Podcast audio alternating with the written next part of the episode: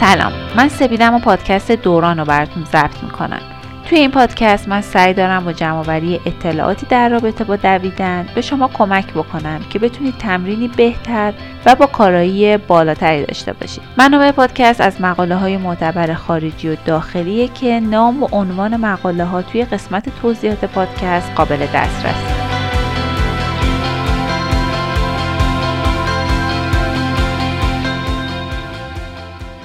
توی این قسمت از پادکست می‌خوایم ببینیم که چی کار کنیم که سرعت متوسط و سرعتی که باهاش راحتیم رو بتونیم افزایش بدیم. یعنی میگیم که چه تمرین هایی رو باید داشته باشیم چه موزیکی مثلا برای ما مناسبه و همچنین مواردی که شاید به نظرتون نیاد ولی تاثیرگذار توی سرعتتون هستن. قبل از هر چیزی هم راجع به سرعت و مفهومش و پارامترهای اندازه گیرش هم به صورت کلی توضیح میدیم.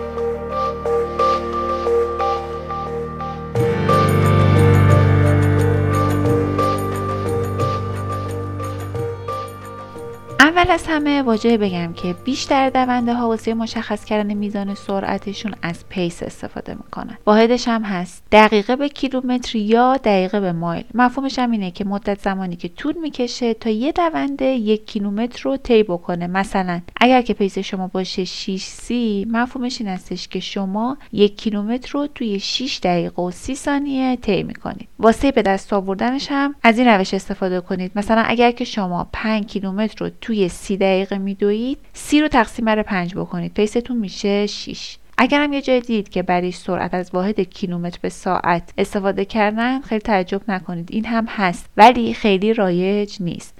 اول لازمه بگم که اگر که مبتدی هستین بهتر که به جای تمرکز روی افزایش سرعتتون روی افزایش مسافتتون توجه داشته باشین. یعنی شما باید اول تمرینی داشته باشین تا حدی که بدنتون به دویدن عادت بکنه. همینطور بهتره که روی فرم صحیح دویدن هم تمرکز داشته باشین.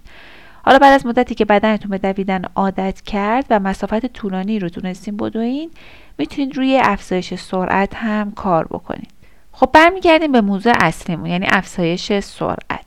همه می‌دونید که واسه یه تغییر عادتاتون چه دو باشه چه هر فعالیت دیگه ای شما واسه خارج شدن از منطقه امنتون نیازمند صبر و پیش گرفتن راه درست هستین. شاید براتون جالب باشه که بگم طبق گفته اسکات کاردیان یکی از مربیای حرفه‌ای club Mile High Run نیویورک بخش بزرگی از استعدادی که دونده های سرعتی و قدرتی یعنی اون دونده هایی که می‌بینیم واقعا ظرفیت های فراتر از تصور ما دارن ژنتیکیه. این به این معنی نیستش که اونا بدون تمرین می‌تونن این رکوردهای خیلی خفن رو بزنن ولی بدونید که بالاخره ژنتیک هم تاثیرگذار توی این موضوع هست. خب حالا که ما نمی‌خوایم این رکورد بزنیم ما می‌خوایم سرعت خودمون رو در حد توانایی بدنمون ارتقا بدیم.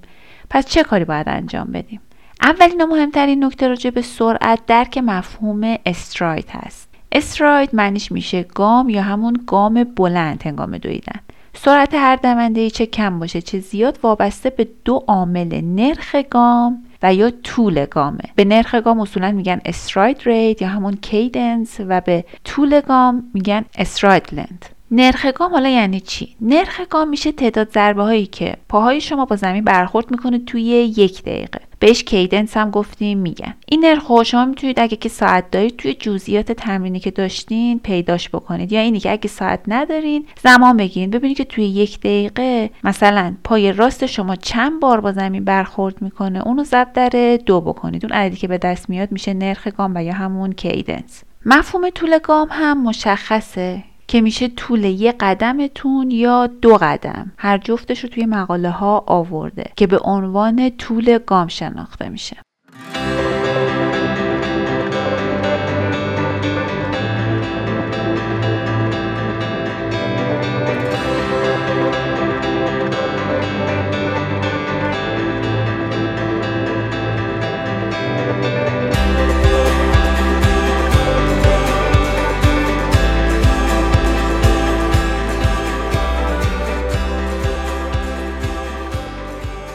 حالا که مفهوم کلی نرخ و طول گام رو متوجه شدیم باید بگیم که سرعت برابر است با نرخ ضرب در طول. یعنی که شما اگر که بخواید سرعتتون رو موقع دویدن افزایش بدین هر کدوم از این دوتا رو چه نرخ گامتون رو چه طول گامتون رو افزایش بدید سرعت شما مسلما افزایش پیدا می‌کنه. اما به همین راحتی هم نیست که ما بتونیم هم نرخ رو افزایش بدیم هم طول رو. حالا جلوتر بیشتر راجع بهش صحبت می‌کنیم. یه جورایی خود این دوتا با همدیگه رابطه عکس دارن. یعنی معمولا کسایی که می‌خوان نرخشون یا همون کیدنسشون رو افزایش بدن به صورت ناخودآگاه طول گامشون هم کم میشه. و افزایش همزمان دو نیازمند تمرین بسیار زیاده. اول راجع به cadence صحبت می‌کنیم. نرخ نرمال cadence معمولا بین 160 تا 180 حالا یه تلورانسی بالا پایین هم داره. اما خیلی جالب بود که نویسنده مقاله که میخوندم گفته بود من زمانی که cadence م 165 بود pace متوسطم شده بود 5 اما وقتی که cadence م رو زیاد کردم و کردمش 180 یعنی 15 تا بهش اضافه کردم سرعت متوسط من شد 4 سی. خب این خیلی خوبه. شما اگر که pace دیگه هم داشته باشید همین میشه. مثلا اگر که الان pace شما 6 باشه cadence تون رو 15 تا زیاد بکنید اون موقع خودتون متوجه میشید که سرعت متوسطتون زیاد میشه. مثلا ممکنه بشه 5 سی حالا واسه افزایش cadence چه کاری میشه انجام داد؟ اگه شما جز اون دوندهایی هستید که وقتی میدوید موسیقی گوش می‌کنید حتما متوجه شدید که ریتم موسیقیتون با ریتم گام هاتون هنگام دویدن یکیه. خب یه راه حل خیلی جالبی که من تو این زمینه پیدا کردم واسه افزایش cadence این بودش که می‌گفت شما اگر که می‌خواید cadence مثلا 180 داشته باشین یه موسیقی رو پیدا بکنید که beat per minutes ش یعنی تعداد ضربش توی دقیقه یا همون BP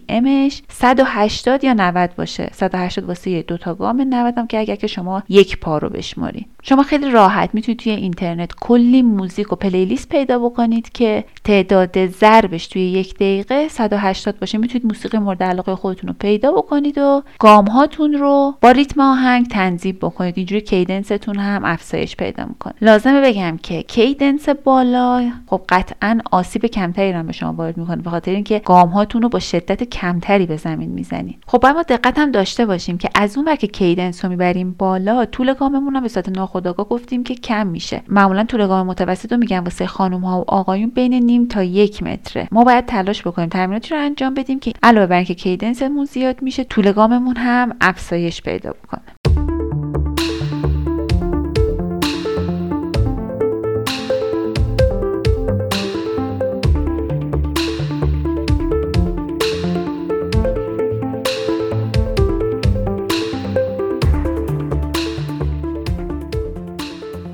یکی از مهمترین تمرین های افزایش طول گام تمرین استرایده. این تمرین اینطوری هستش که شما فاصله 50 تا 150 متر یا 15 تا 30 ثانیه رو با سرعت بالا به صورت اگزاجوره شده یا همون اقراق شده با گام های بلند بدوید. با گام های بلند با اون فرم درست دویدن که قبلا راجع بهش صحبت کردیم. این تمرین رو معمولا آخر وارماپ ها دونده ها انجام میدن. اگر که بخوان دوی سرعتی داشته باشن یا اینی که اگر که بخوان اصلاح فرم داشته باشن آخر ایزیران ها یه مقدار حرکت استراید رو انجام میدن. در واقع این باعث بالا بردن ضربان قلب و افزایش جریان خون میشه و عضلات رو واسه دویدن باز می‌کنه. تمرین دیگه هم وجود داره واسه افزایش طول گام. مثلا مثل پرش از توپ box jump یا همون پرش روی جعبه squat jump یعنی شما حرکت اسکوات رو به صورت پرشی انجام بدید. یعنی که حرکت های stride رو با باندهای کشی انجام بدید. یا تعداد خیلی زیادی از تمرین شما می‌تونید به راحتی توی اینترنت گستره خیلی بیشتری از اونها رو پیدا بکنید. تمرینات قدرتی هم بسیار بسیار می‌تونه واسه شما کمک کننده باشه که بتونید نرخ و طول گامتون رو افزایش بدین و به قول قدیمی ها بنیتون رو زیاد می‌کنه. تمرینات قدرتی مثل هیل فارتلکت و تمپو هم که توی اپیزودهای قبل راجبش کامل صحبت کردیم هم خیلی می‌تونه تاثیرگذار باشه. همینطور تمرینات عضلانی که توی باشگاه انجام می‌دید واسه تقویت عضلات پا هیپ و عضلات مرکزی همون کور هم خیلی می‌تونه باعث افزایش سرعت شما بشه. لازمه بگم که عضله مرکزی یه قسمتی هستش که شاید بیشترین اجهاف در حقش بشه. به خاطر اینکه اکثرا تصور می‌کنن که واسه دوی سرعت فقط عضلات پا مهمه. در صورتی که واسه انسجام داشتن اعضای کلی بدن شما عضلات مرکزی و شکم هم خیلی می‌تونه تاثیرگذار باشه.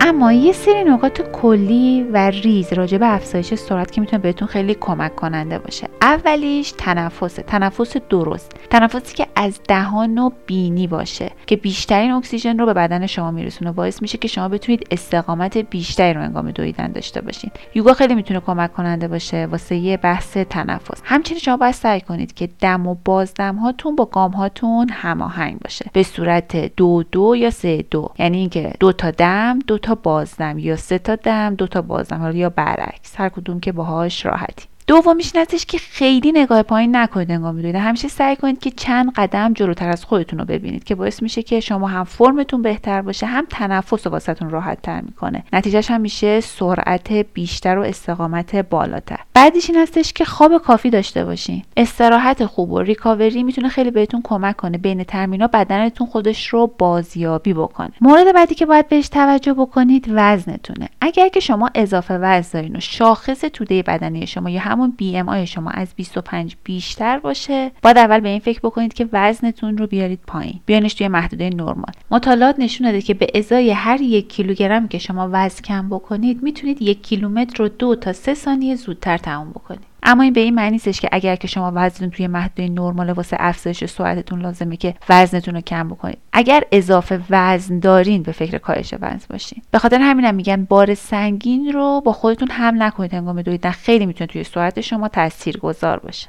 مورد بعدی تغذیه است. تغذیه خیلی به عنوان سوخت می‌تونه گذار باشه توی سرعت شما. توی قسمت های قبل در این رابطه کامل و با جزئیات توضیح دادم. به صورت کلی بهتری که قبل از دوی سرعت یه مقدار کم نه خیلی زیاد کافئین مصرف کنید. کربوهیدرات به عنوان اصلی ترین عامل سوخت فراموش نکنید. شکر و قند می‌تونه باعث کاهش عملکرد و سرعت شما بشه مثل آب نبات نوشابه. همینطور تنقلات نشاسته و فرآوری شده باید حذف بشن. لپ کلام باید بگم که یه تغذیه سالم و متعادل باید داشته باشیم. مورد آخر و خیلی مهم اینه که توی برنامه های دوتون ثبات داشته باشید. نظم و انسجام توی تمرین قطعا یکی از مهمترین عواملی هستش که می‌تونه توی سرعت شما و پیشرفت شما تاثیرگذار باشه.